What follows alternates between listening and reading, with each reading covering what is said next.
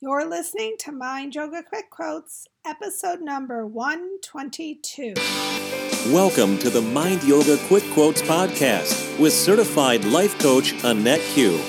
Annette believes exercising your mind is just as important as physical exercise. And by taking time out for mental exercise, we can have more peace in our lives. She calls this practice Mind Yoga. Each week, her podcast encourages you to stretch your mind and reflect within. And she keeps every podcast quick, less than 10 minutes, so you always have time to listen. Get ready for a great quote to think about throughout your week. Mind Yoga with Annette Q begins now. Hey everyone! For the next few weeks during the summer, I'm going to be playing some of the best of my podcasts.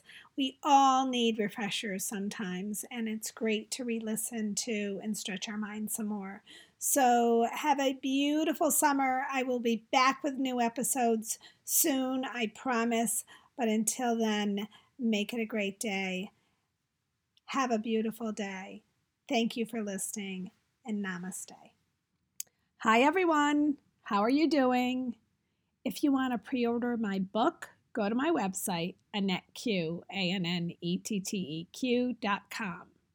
It's a compilation of my first year of podcasts, but it has a lot more insight on each quote and it has some space for you to do some mind stretching exercise.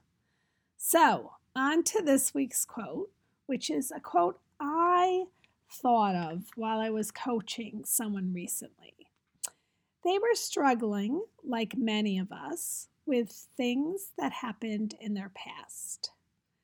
They were in their mind constantly reliving their past, and not the good times either. So, one of the exercises I had them do involved writing their story. The reason why I wanted them to do this and what made me think of this quote is so here's the quote How we tell our story determines our next chapter.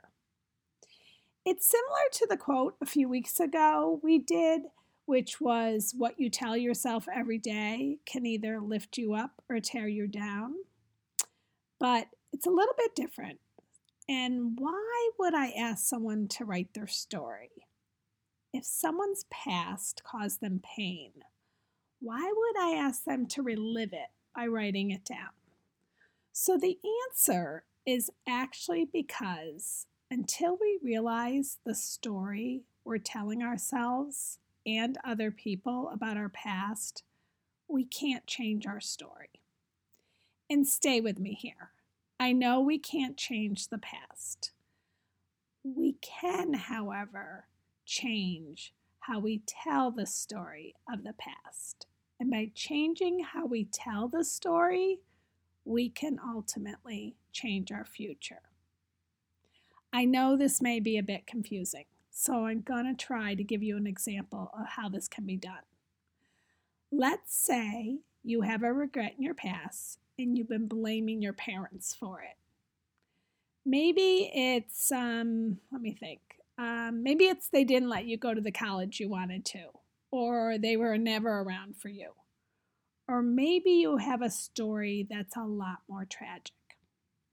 Whatever the story you're telling about your past, if there are parts that caused you pain, you don't have to keep reliving it. Yet in our minds, some of us do exactly that. And some of us even keep retelling the bad parts to others too. We even justify who we are now because of what has happened in our past. And we're right. We are who we are now because of what has happened in our past. The past has made us the person we are now because the choices we've made based on our past. We can choose to avoid arguments, maybe because we lived in a house where that was practiced, or we may choose this because it's the opposite of how we grew up and we decided we didn't want to argue all the time. But I know it's a little confusing, but we can still change the story of our past to help us have more peace with it. In order to, th- to do this, though, we need to write down our story just as we currently are telling it to ourselves and others. So, literally, after this podcast, or when you have some free time this week, get out a sheet of paper and write your story down. You can write down one event you keep telling from your past or write down your life story. It's your story. You get to choose. But after you write it all out, tape, take a deep look at it. Maybe even read it out loud to yourself. What are the painful parts? What parts do you want to change? Once you know what they are, sit down and rewrite the story but take the painful experiences and try to see them in a different light. Use these events to your advantage. If you didn't get to go to the college you wanted, did you meet some friends at the college that you did go to who are still your friends today? Did you learn a lesson of who you want to be or don't want to be by a painful experience you went through?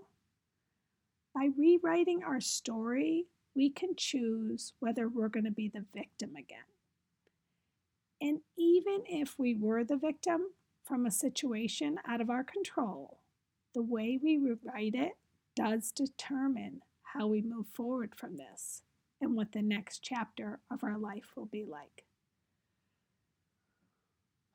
Will we still harbor ill feelings?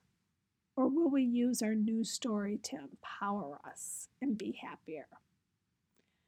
I'm going to give you a very personal example to help you understand this more. My husband and I tried for years to have children. Numerous doctors and procedures were involved. And ironically, when we stopped them all, I became pregnant. But I tragically lost the baby. Now, I'm not telling you this story for sympathy. I'm telling you because for years my story was what I just told you, but with a lot more drama. I thought about our inability to have children constantly. In my story, I was a victim, I was sad, and I was angry. And then, when I was in life coach training, we had to do this exercise, like I'm suggesting you do. And when I rewrote my story, that chapter changed. That chapter is now we tried to have children and we weren't blessed with our own. But we're so fortunate to be godparents to a number of wonderful godchildren who we have watched and continue to watch grow into amazing people. That version of the chapter brings me joy. The old chapter just drained me. Do you see the difference? By changing our story, by taking a negative and turning it into a positive, we can move forward into our next chapter with a positive mindset. If you had to pick a mindset for your next chapter, wouldn't you want it to be positive?